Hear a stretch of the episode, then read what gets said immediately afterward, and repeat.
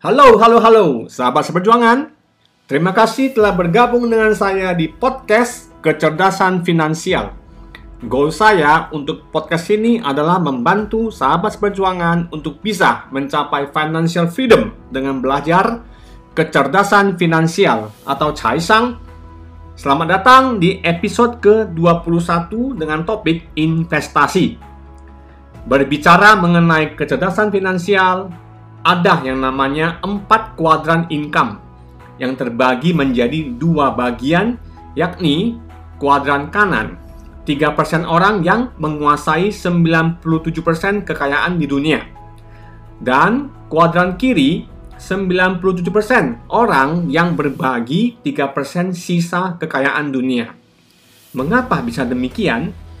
Karena di kuadran kiri terdiri dari kuadran E yaitu employee karyawan dan kuadran S yaitu self-employed pekerja lepas atau bos kecil.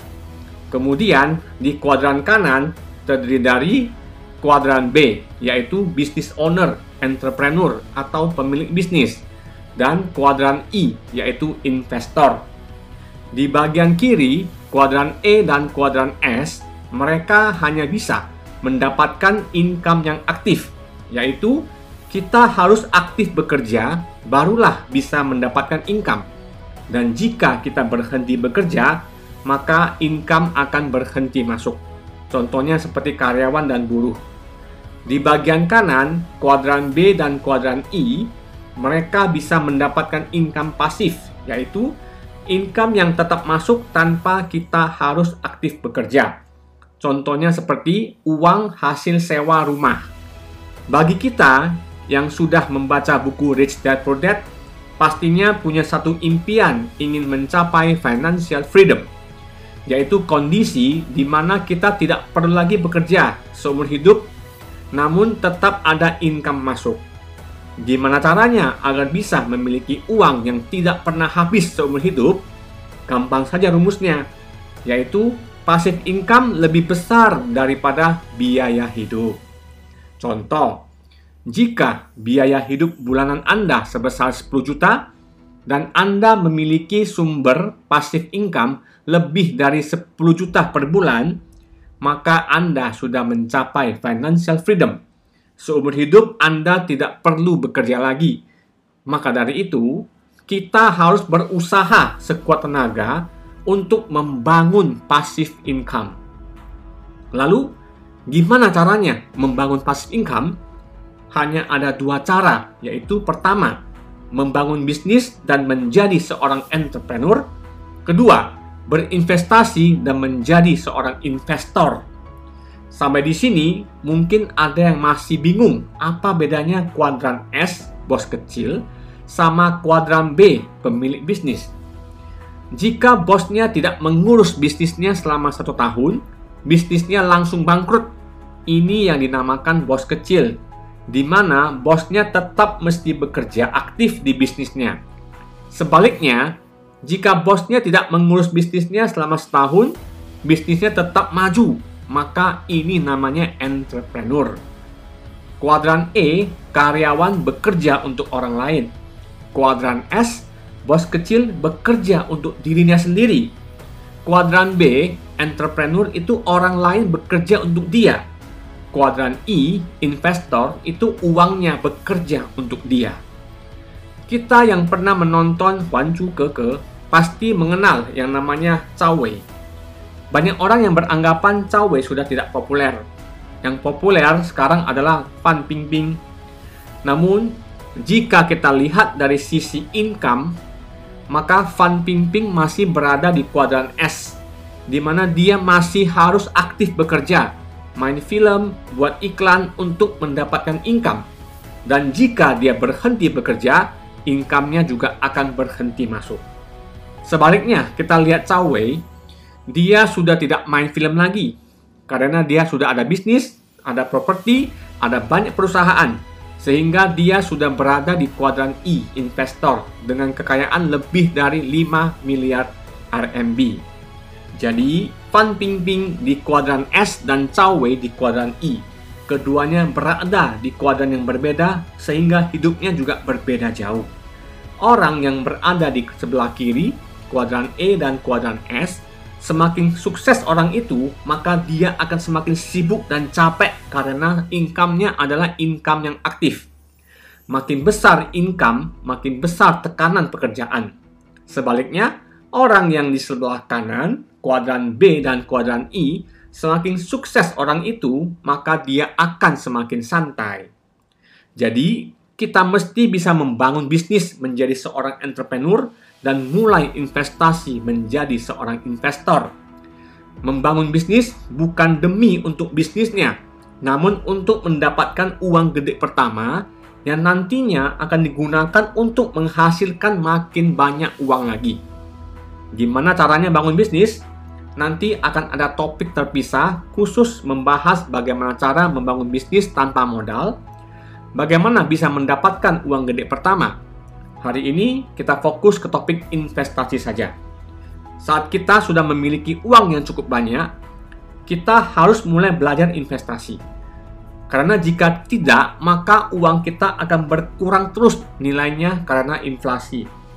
Apa pun juga mata uangnya, US dollar, RMB, Singapore dollar, atau rupiah, nilainya terus menurun karena inflasi. Makanya, mesti belajar investasi. Lalu mau investasi apa? Investasi aset. Karena hanya aset yang bisa menghasilkan passive income. Lalu apa itu aset? Dalam kecerdasan finansial, kita membagi aset menjadi lima macam kategori. Ini harus Anda catat semuanya. Aset yang pertama, yaitu sebuah bisnis yang autopilot yang bisa menghasilkan cash flow positif untuk Anda. Apa maksudnya? Perusahaan Anda jika bisa berjalan autopilot, Anda sebagai bos sama sekali tidak perlu mengurus perusahaan. Namun tetap bisa profitable dan mampu menghasilkan cash flow positif.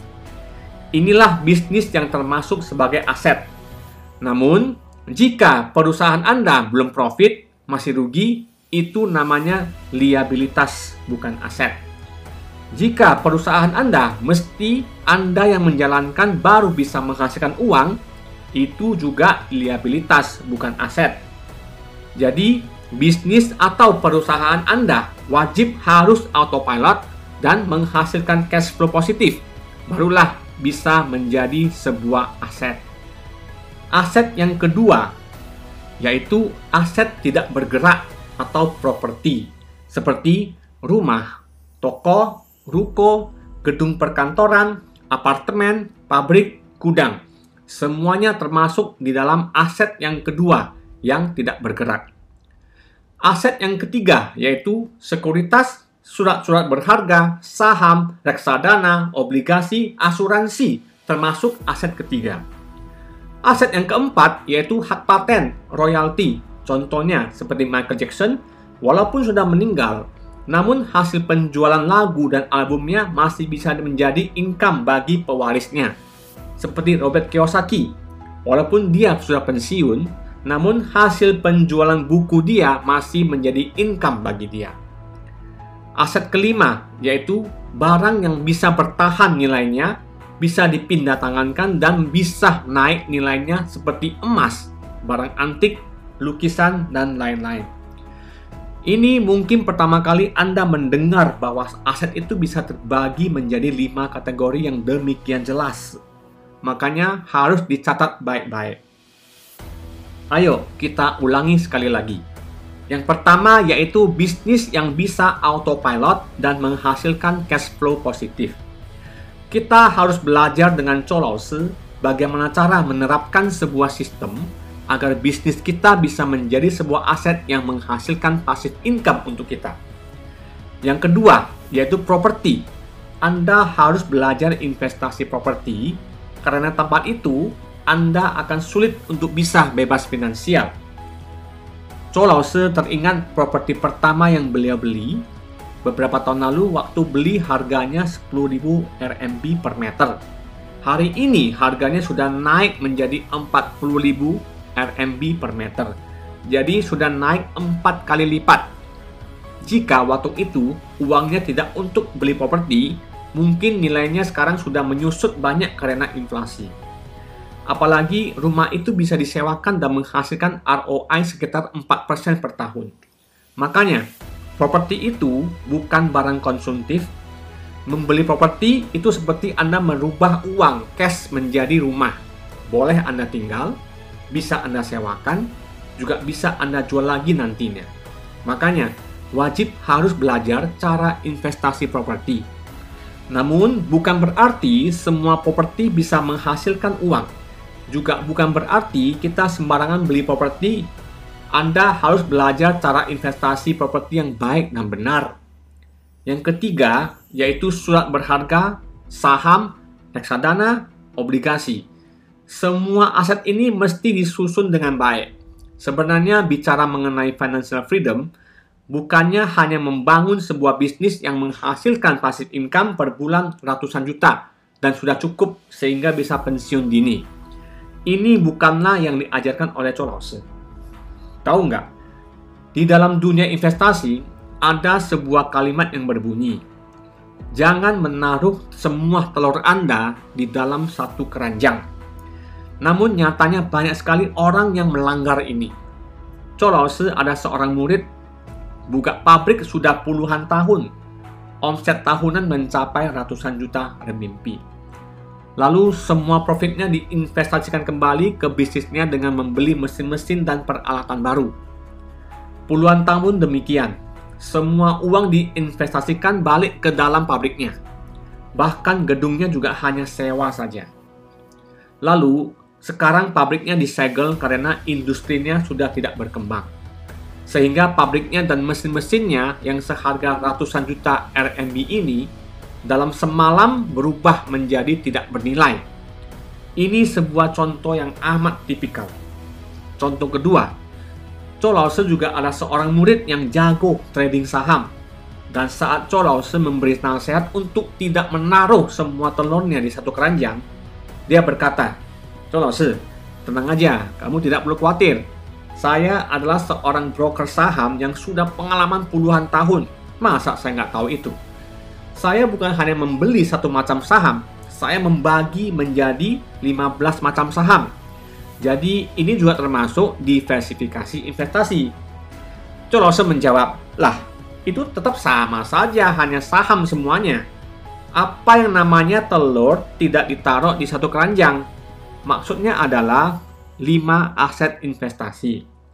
Setiap macam aset paling tidak ada 5 macam produk di dalamnya dan setiap produk bisa menghasilkan cash flow yang akan menjadi passive income Anda. Saat itulah 5 kali 5 sama dengan 25 sumber passive income sehingga jika ada salah satu sumber yang berhenti atau bermasalah, contohnya bisnis jika berhenti menghasilkan income, masih ada properti yang tetap menghasilkan.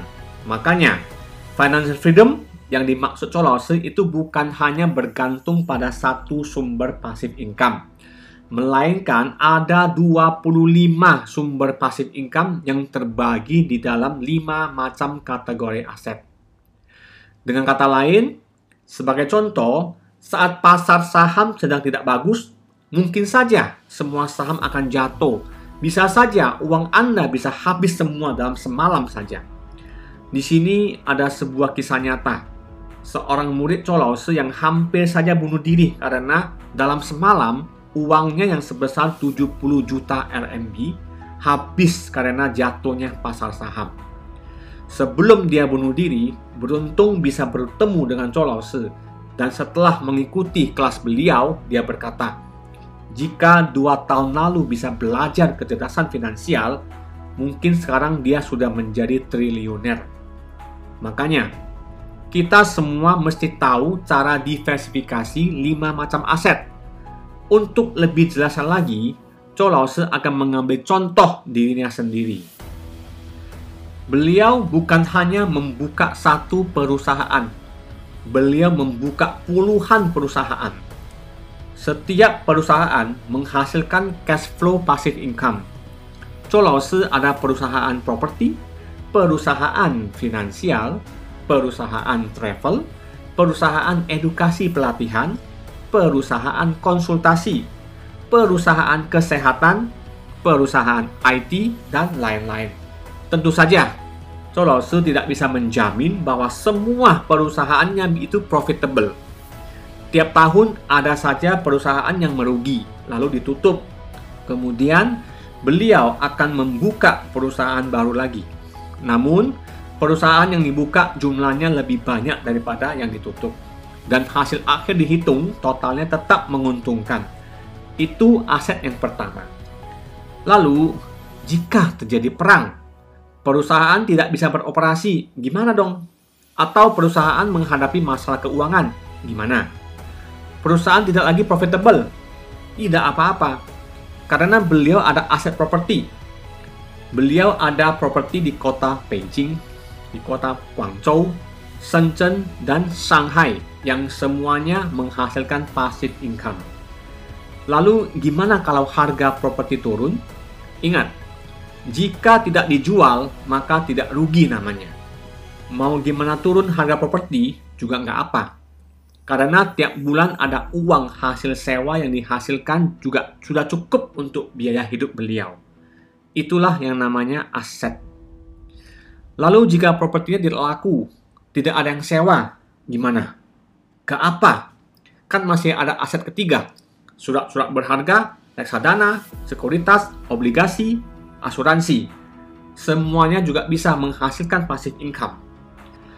Lalu jika itu juga nggak ada lagi, gimana? Ke apa? Cho Lause masih ada aset keempat, yaitu royalty. Beliau menulis banyak buku, banyak CD dan juga banyak hak paten yang bisa menghasilkan passive income juga bagi beliau. Lalu jika itu juga nggak ada lagi, gimana? Apa? Masih ada aset kelima, yaitu barang yang bernilai seperti emas, barang antik, lukisan. Ingat, jika Anda belum punya uang banyak dan bermain emas, itu namanya berjudi. Namun jika Anda sudah kaya, sudah ada uang ratusan juta RMB, maka seharusnya Anda menyimpan aset emas juga. Karena jika suatu hari terjadi revolusi, kemungkinan besar semua uang yang Anda punya akan menjadi nol tetapi jika Anda memiliki emas, maka itu akan sangat berharga. Jadi membeli emas itu tujuannya bukan untuk mendapatkan untung jika dia naik harga. Contoh jika Anda ada kekayaan sebesar 500 juta RMB, gunakanlah 30 juta RMB untuk menimbun 15 kilo emas. Buka sebuah safety box di bank, fungsinya untuk melawan inflasi anda jangan berpikir hari ini harga emas sedang turun. Pandangan mata kita harus perluas sampai 10, 20, bahkan sampai 50 tahun kemudian. Barulah kita akan menyadari bahwa emas itu akan naik harganya. Lalu gimana caranya investasi tanpa rugi? Harus belajar. Begitu Anda sudah belajar prinsip investasi kecerdasan finansial, ditambah lagi akan ada tools-tools investasi yang diajarkan oleh Cho Lause. Maka Anda bisa investasi tanpa rugi. Cho Lause membeli emas hanya akan naik harga, tidak akan rugi. Kok bisa? Karena memang tidak ada rencana untuk dijual. Jadi kapan akan dijual? Simple saja. Saat semua barang sudah tidak berharga, terjadi perang besar, saat itu emas pasti sangat berharga. Semua orang tahu itu karena saat itu semua mata uang menjadi kertas biasa saja. Tentu saja, yang tadi dibahas oleh Colause adalah investasi dalam lingkup yang besar dan luas. Jika hari ini Anda belum punya uang, hanya ada sedikit tabungan, maka Anda wajib harus fokus dulu membangun bisnis. Hasilkan dulu cash flow yang banyak. Jika Anda sudah ada lumayan banyak uang, maka bisa mulai investasi properti lalu surat-surat berharga, asuransi, semakin banyak uang, semakin harus Anda investasi di royalti dan hak paten. Makin banyak uang, makin harus investasi di barang antik, lukisan, dan emas. Jadi, semua jenis aset harus ada. Lalu, berapa rasio perbandingan terbaik untuk masing-masing aset? Berapa persen emas? Berapa persen properti? Itu hanya bisa diperjelas di kelas offline beliau. Karena tidak bisa dijelaskan hanya dalam beberapa menit ini. Namun, Colose percaya, melalui topik hari ini, anda sudah semakin bertambah pengetahuan mengenai lima macam aset yang harus diinvestasikan. Jika Anda sudah berhasil diversifikasi investasi di kelima aset tersebut, maka krisis ekonomi sudah tidak akan berpengaruh bagi Anda. Semua perubahan di pasar uang juga sudah tidak berpengaruh. Anda sudah berada di posisi tidak terkalahkan. Inilah kecerdasan finansial. Beneran deh, setiap orang mestinya belajar kecerdasan finansial. Jika semua pebisnis, semua entrepreneur yang sudah susah payah menghasilkan uang melalui bisnisnya bisa mendengar topik investasi ini dan mendiversifikasi asetnya sedemikian rupa, maka mereka semua akan mencapai financial freedom. Maka dari itu, misi saya adalah untuk menyebarkan pendidikan kecerdasan finansial agar lebih banyak lagi orang yang bisa belajar pengetahuan yang baik ini. Semoga topik hari ini bisa membantu Anda. Pokoknya hanya satu kata saja, wajib investasi. Harus investasi. Banyak sekali orang yang sama sekali tidak mengerti untuk membeli produk finansial. Uangnya hanya ditabung begitu saja atau hanya di deposito saja namun, jika membeli produk finansial, paling tidak bisa menghasilkan 5 atau 6% per tahun. Dengan uang 1 juta RMB, minimal bisa menghasilkan passive income 50 sampai 60 ribu RMB per tahun. Jika ada uang 10 juta RMB, hasilnya 500 sampai 600 ribu RMB per tahun. Jika ada uang 20 juta RMB, hasilnya 1 juta RMB per tahun. Jadi, semakin kaya, semakin butuh kecerdasan finansial. Lalu, semakin miskin, gak usah ngomong lagi. Mutlak butuh belajar kecerdasan finansial. Kaya miskin tetap butuh belajar. Belajar sampai Anda berhasil mencapai financial freedom dengan mengelola 5 macam aset investasi. Sehingga Anda bisa pensiun muda, bisa jalan-jalan keliling dunia, bisa mewujudkan impian Anda berbuat amal sosial untuk masyarakat luas. Terima kasih sudah mendengarkan podcast ini. Saya sangat bersyukur karena dukungan dari semua sahabat seperjuangan. Saya Arsitan, 我们后会有期。